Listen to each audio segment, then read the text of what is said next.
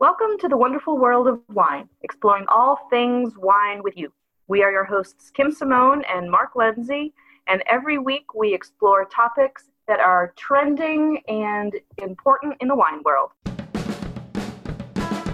Wine, wine,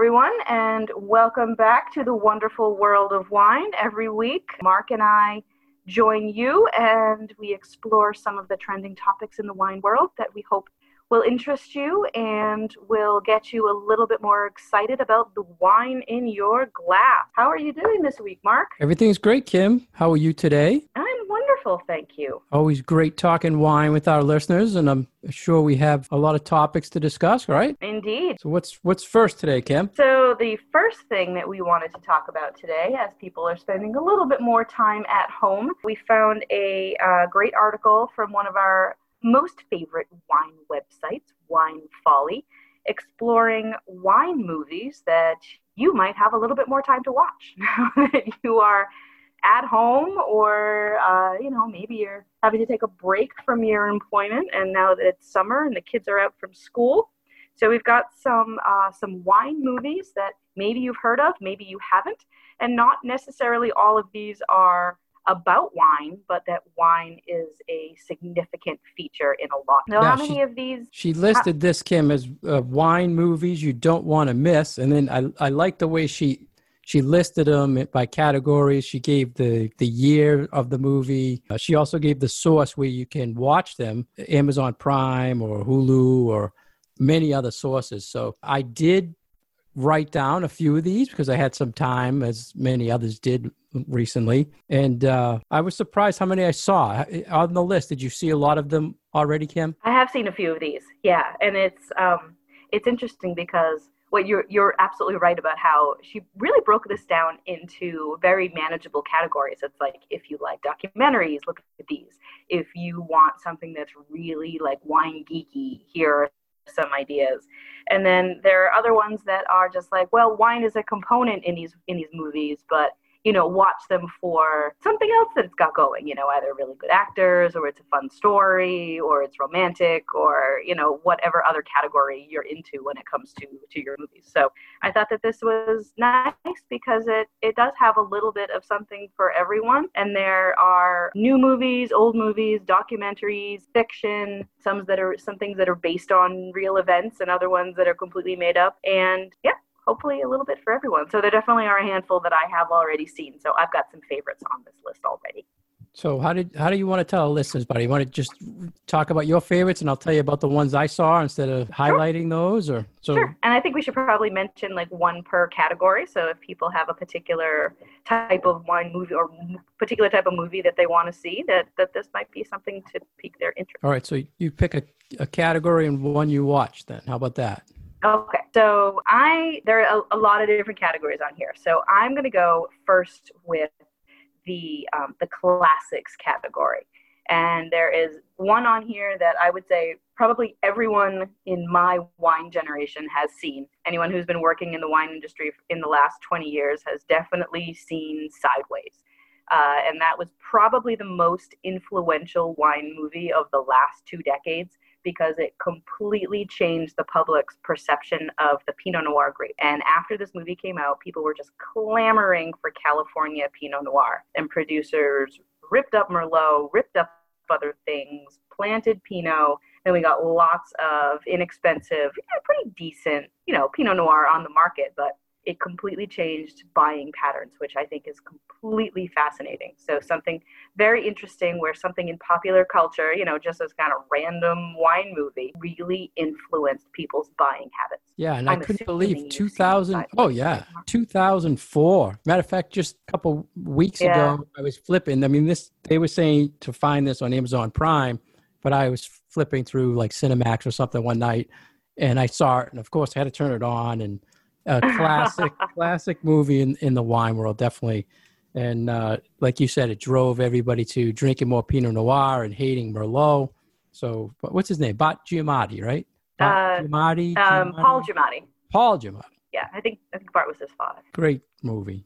And also in that category was Bottle Shock from 2008, which I, I think is another one of those classic. Yeah. Everyone's seen and who's a wine geek related to uh, Chateau Montelena. It was a, like the story of Chateau Montelena and the the famous Paris tasting in 76. You've seen that, I'm sure, Kim, right? I really like Bottle Shock. Bottle Shock might actually be my favorite wine movie on this list. Um, I'm a big Alan Rickman fan, so that might be a part of why I really like this movie. But for me, this movie is is fun because it is based on real events. So because we see you know a little bit of a fictionalization of something that really happened. This was back in 1976 where california wines were really just starting to come on into the mainstream and where not even trying to prove a point, but this English guy uh, decided to have a tasting in Paris and he was pitting California wines, which nobody really thought would do anything exciting uh, against really classic French wines. And it was a blind tasting, and to the surprise of everyone, the California wines overall came out ahead of the, their French counterparts. So this was this, I guess you could call it a pebble dropped in a pond that then had these waves that really had a, an enormous impact on uh, the wine industry. So this is really this is an event that's really viewed as the birth of the fine wine movement in California. So a very very important part of wine history and a movie that I, a story that I like, so and a movie that I also am, am quite fond of. It brought to light all California wines and it showed all the small guys at the time banding together to promote their products over in over in uh, France. Classic, classic movie. It was a good scene where he tried to sneak all the bottles on the plane to get them back to France, and he had to have each passenger hold so many bottles because he could only take so much. it's like you take two, and you take two, and you take two. good movie. Good movie. There was a um, new one on that list that just was released too. It was called Uncorked. Did you see that? Uncorked. I have not seen that yet, uh, but that it keeps popping up in my social media feeds as something that I that I should view. So, so it it's probably something these, that I should do soon. It had all these classic older movies, and then this Uncorked was just released at the beginning of the year, mm-hmm. and I did catch it because it was something new. It was a great story about a gentleman studying for the sommelier exam. He wanted to become a master of wine and his family owned a small business and he it was hard because he had to work at the business he wanted to leave the business and go into wine he actually traveled to learn more about wine and then it follows him through the whole exam so it's really shows how these guys have to work and and to pay for the school then also only pay for their wines because mm-hmm. they're tasting every day and there was points where he was borrowing money from his friends just to buy a bottle so you could taste on a on a certain day. So great story. So that's one of the newer ones. Uncorked it was called. It's so on Amazon one, is Prime. this fiction or is this a documentary? It was it was fiction. It was fiction. Okay. Yeah, it was fiction. I actually looked them like looked them up to see if it was a real thing or uh-huh. wasn't. So, but good movie. And, and there, go ahead. And I'm there sorry. are a lot of there are a lot of documentaries on this list too. Yep, so yep. that's why I asked because for some reason when I get little notifications about that movie in the back of my mind of saying, "Oh, this looks like a documentary. Is this real or is this is this a fictional movie?" So yeah, I like yeah. how they did it. it the, but the, there was a lot of those documentaries. Where the biggest one on this list was Somm, uh, mm-hmm. which was parts one, two, and three now. So actually, I think there's four parts, right? There's Somm. I think there's three. I think there's Somm. Um, I've got. I know Somm I've seen three. about Somm three. Yep. I've only seen, I think, two okay. of them, but it, it, once again follows the process. People studying wine and how they go through their exam, and we always use that movie as a classic example of tasting and how these super tasters are identifying and and they have so many minutes to identify the wines and say everything about the wines and say where it's from, what it is, what the vintage is. It's, it's something to watch to for to see how people could be real geeky in wine. and even those of us that are you know in the industry and that do wine every day, and just the idea, I think, of being under that pressure to have that correct answer. And I do a lot of blind tastings, and it's hard. It's really hard to do, and and to have yourself trained that you know this is the be all and end all of wine testing just crazy. I, I can't even imagine going through that that kind of a test. Yeah, Um, the only one on this list that I have seen is uh, for of documentaries is Mondovino, which also came out around the same time as Sideways. It might have been maybe a year earlier. Um, and this was exploring the globalization of wine, and it really put some of the big producers and uh, and the big sort of taste influencers about 15, 20 years ago in the wine industry really in a bad light like it was really um, focused on these smaller producers and how their way of life and their way of making wine was in jeopardy from these big guys who would travel all over the world and would consult with uh, winemakers in dozens of different countries, and then all their wines sort of ended up tasting a little bit the same because they were all being consulted by these, you know, individuals who they have a particular flavor profile that they like and a particular style of wine that they want people to make. It- Refresh my memory, Kim. Was this Mhm. the one where the gentleman is consultant and he goes around to all the wineries and it brought to light like micro oxygenation? Yes. Kept, okay. Yep. What was his name? Ro- Rolland? um, Michel Rolland. Rolland. Yeah. Yep. Yep. Okay. so a So, yeah, I did see it. Yeah. Yep, yep. It, it, it presents the Mondavi family in not the most flattering of lights. And I, I feel like this came out in like 2003 ish. So right around, right so around there. 2004. Yep. Okay. 2004. Yep, yep, yep. I think it was Um, subtitled too, right? Wasn't it subtitles? I think some parts of it were because they really talked to a lot of these smaller vineyard holders and smaller winemakers in France. So there was there was a lot of, of dual language things going on. So yeah, there was there was some sub- subtitles in here, but a, a lot of it was in English too because they were talking to American winemakers and, and yeah, a lot like of that. wine geeky stuff in that. In Yeah. that. Yeah, that's definitely that's definitely a wine. Um, but there there are a couple of other ones on here that I think I'm going to uh, check out. There's a year in Burgundy, and then it's sister movie, a year in Champagne. And having been to both of those places, uh, and they're near and dear to my heart, I will uh, I'll definitely check those out. And then there are some others that are um, you just put them in like the weird wine category, which I think was really funny. It was something that involved like vampires and it was just like wine as sort of a tangential part of a movie that had all these other kind of wacky things going on. So Did you ever see Kim on the list? There was the the uh, secret of Santa Vittoria, I haven't. That's one of the older ones on the list too? 1969. You know, Uh-huh. I saw this many years ago, and then when I saw this list, I said I have to seek it out because 1969, a, a movie about wine. I have to see this, and I started watching it, and I remembered watching it years ago. Really? story about a little village in Italy. The German army is at the point where they're starting to go into these towns and take over. They had this huge wine cellar. The town made wine and they put it in a cellar, and the Germans knew it. And they would Mhm. come in there to inventory it and basically take it. So it's the process of how they fooled the Germans of what they had. And the classic mayor of this of the town was Bombolini, was his name. I'll never forget the name. Bombolini Bombolini.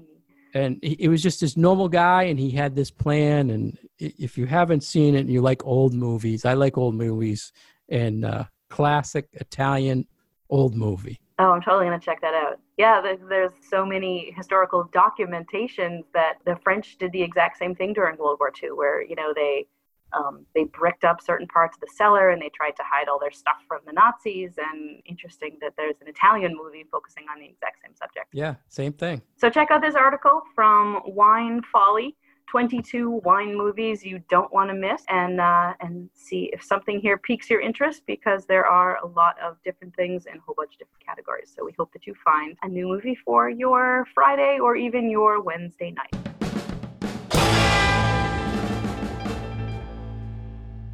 You're listening to the wonderful world of wine, and we are your hosts, Mark Lindsay and Kim Simone, exploring all things wine with you. You can find more information about Kim on her website, vinitaswineworks.com. You can find more information about myself on franklinliquors.com, and you can find our show on Facebook, The Wonderful World of Wine. Next, we have an article that was in Wine Spectator, and it was talking about why wine grapes are different from fruit that are made into wines. Is that the right thing I was saying there, Kim? yeah like why wine is it grapes. why is it that grapes Why are they are used to make wine with so much more success you know why when wine is just you think about wine and you know that it's going to be made from grapes as opposed to apples or pears or plums or something else what is it about grapes that make them so good for being fermented into this wonderful special beverage that, that we all know and love. Um, and there are a few distinguishing characteristics about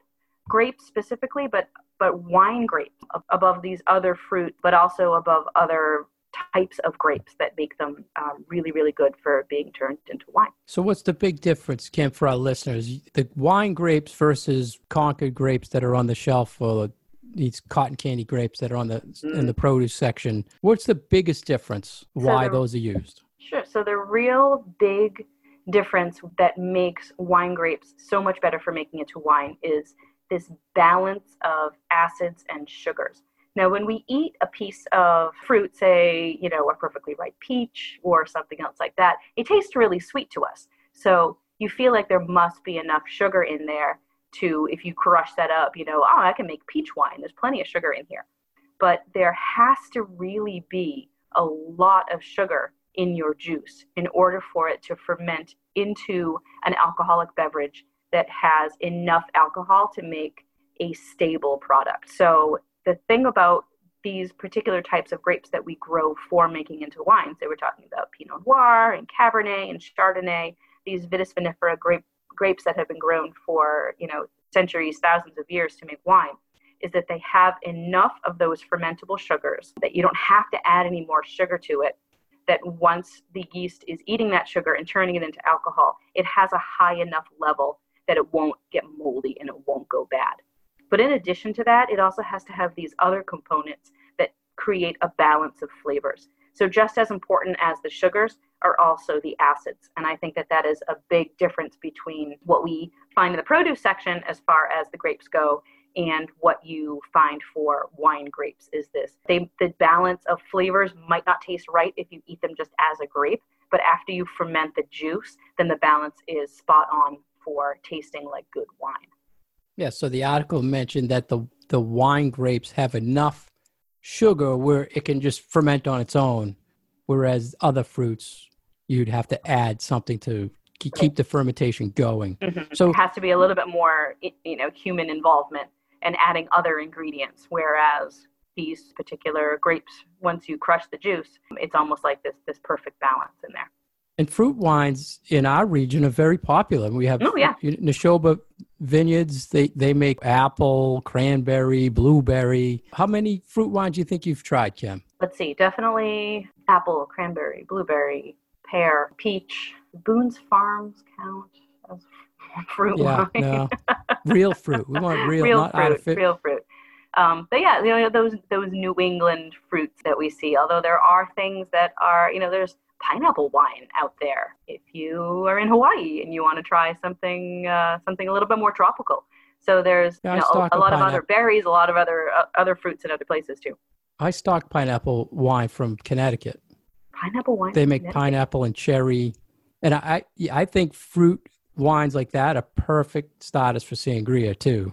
Oh, very nice. You know, pineapple is unique. I'm usually surprised, like in the past when I've had like blueberry, mm-hmm. I'm always expecting, and it gets back to the sugar. You're always expecting this real sweet fruit, and most of the time it's very, very, very dry and, and hints of the fruit. Mm-hmm. You ever notice that? Yeah.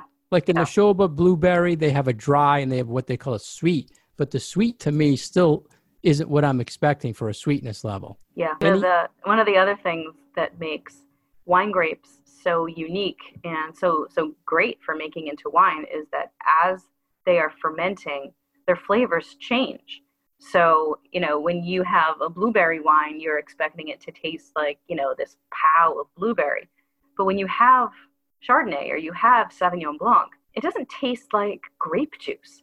You know, you're getting all of these other flavors that are reminding you of all of these other things. You know, you might get cut grass, you might get citrus fruit, you might get all all of these other wonderful flavors but not grape. And I think with other other fruits, when you ferment apples to make cider, it still tastes like apples. When you do the same thing for pears to make perry, it still tastes like pears. But because wine grapes during their fermentation change and they get even more complex than just drinking the juice on its own, that's one of the things that makes them so exciting about being turned into wine is that they have this almost like magical ability to to become something different and become something more complex with their flavors and their aromas and the textures. And you don't really get that with a lot of other fruits. Like there's very very little that it, after fermentation it has all these other flavors and it's it's a lot more interesting to smell and taste than than wine grape wine. So I think that's one of the reasons why why grapes really still come out on top as far as what are we going to ferment into wine. What's the weirdest fruit wine you've seen? Not necessarily tried, but you've seen Oh goodness. articles on. I don't know. I've, I've been seeing. you have one in mind that well, I've been seen? seeing it. I've been seeing a trend a few times lately about tomato wine. Tomato is a Have you fruit. seen? I have not seen anything about tomato wine. Oh, I don't know. Wh- you know what would be the interest in that, but I've seen a lot of trending how to make tomato wine. I know you're putting it in a big garden this tomato year. Juice. Hmm. Yeah, I mean Well. anything with sugar, right? Yeah, totally true. And the acid level of tomatoes is pretty high, so uh, it might make a balanced wine with tomatoes. That would be interesting. Yeah, I think Probably- that's probably the strangest one I've strange. seen. Yeah, that's pretty strange. And there was a local thing being sold on the internet too, so we'll have to we'll have to get a bottle of that. All right, we are going to taste some tomato wine so that you don't have to, and we'll let you know how it is.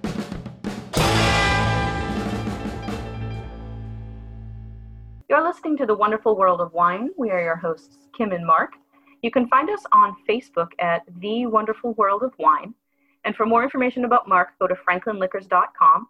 For more information about myself, go to vinitaswineworks.com. So, as we are uh, all still trying to do our best to isolate and maybe quarantine ourselves if uh, people in our families are sick, we are finding ourselves working through the food in our pantries a little bit more, perhaps, maybe simplifying our meals. And we came across a great article from themanual.com, which is talking about quarantine food and wine pairings. Now, we know how much I love food and wine pairings. And this is really nice because it gives you some really simple, basic recipes that you probably make all the time and some ideas of what wines you might want to pair with them. Yeah, and I like this, Kim, because everybody knows you're the foodie, but this was foods I can relate to. You know, nothing, nothing crazy, no goose liver or anything like that. I thought you might like that because it's like I looked at the list and I'm Yep. like, ah, meatloaf, Nine very simple things. burritos.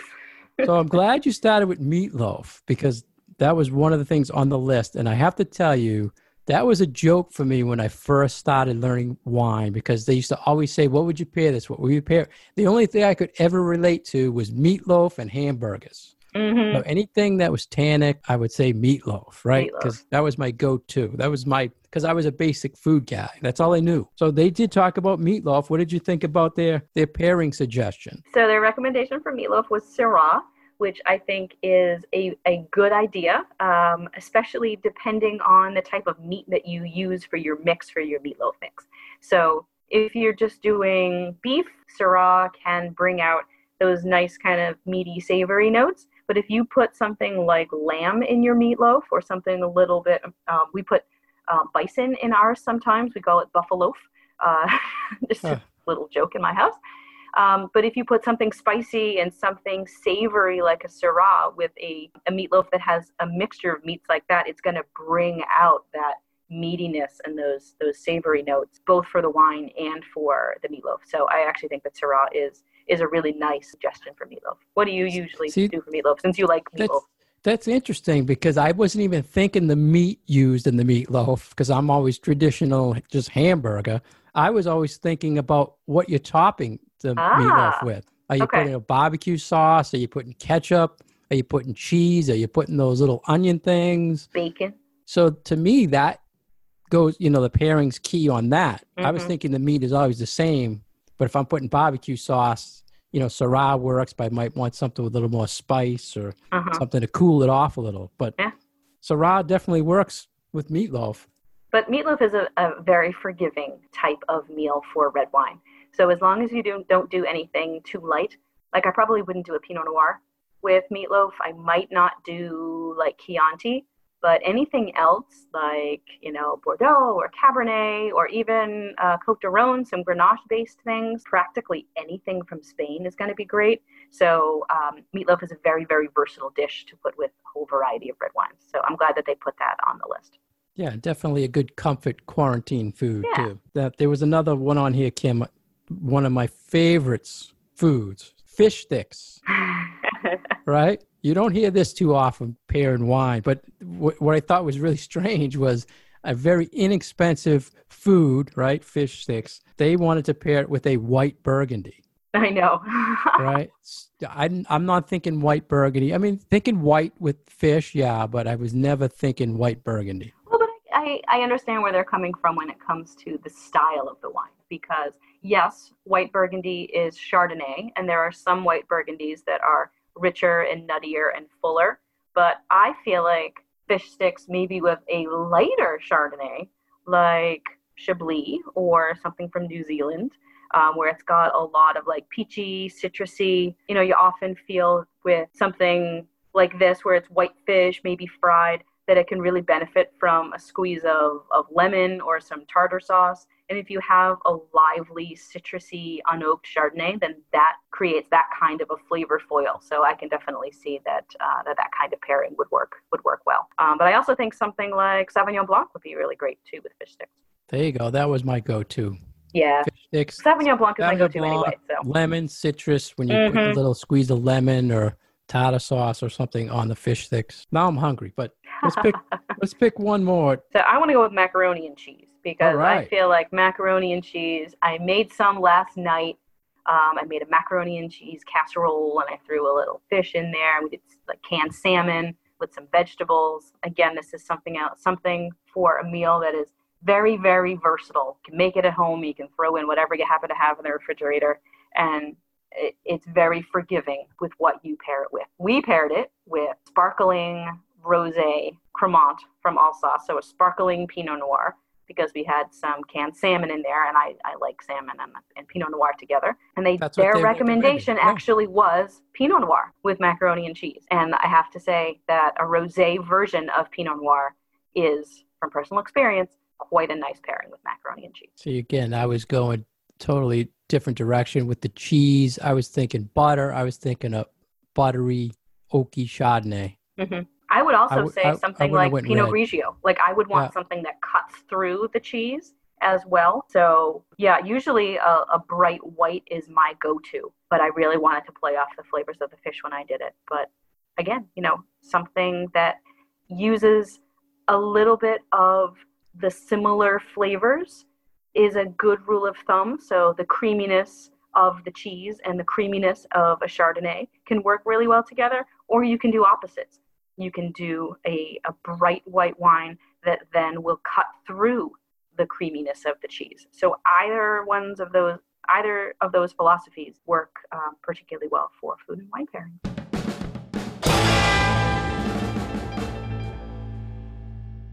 Thank you for joining us this week on The Wonderful World of Wine. We have been your hosts, Mark Lindsay and Kim Simone. You can find us on Facebook at The Wonderful World of Wine. Please feel free to leave us your questions and comments, and you can find past episodes on SoundCloud and iTunes. Cheers. Wine, wine, wine.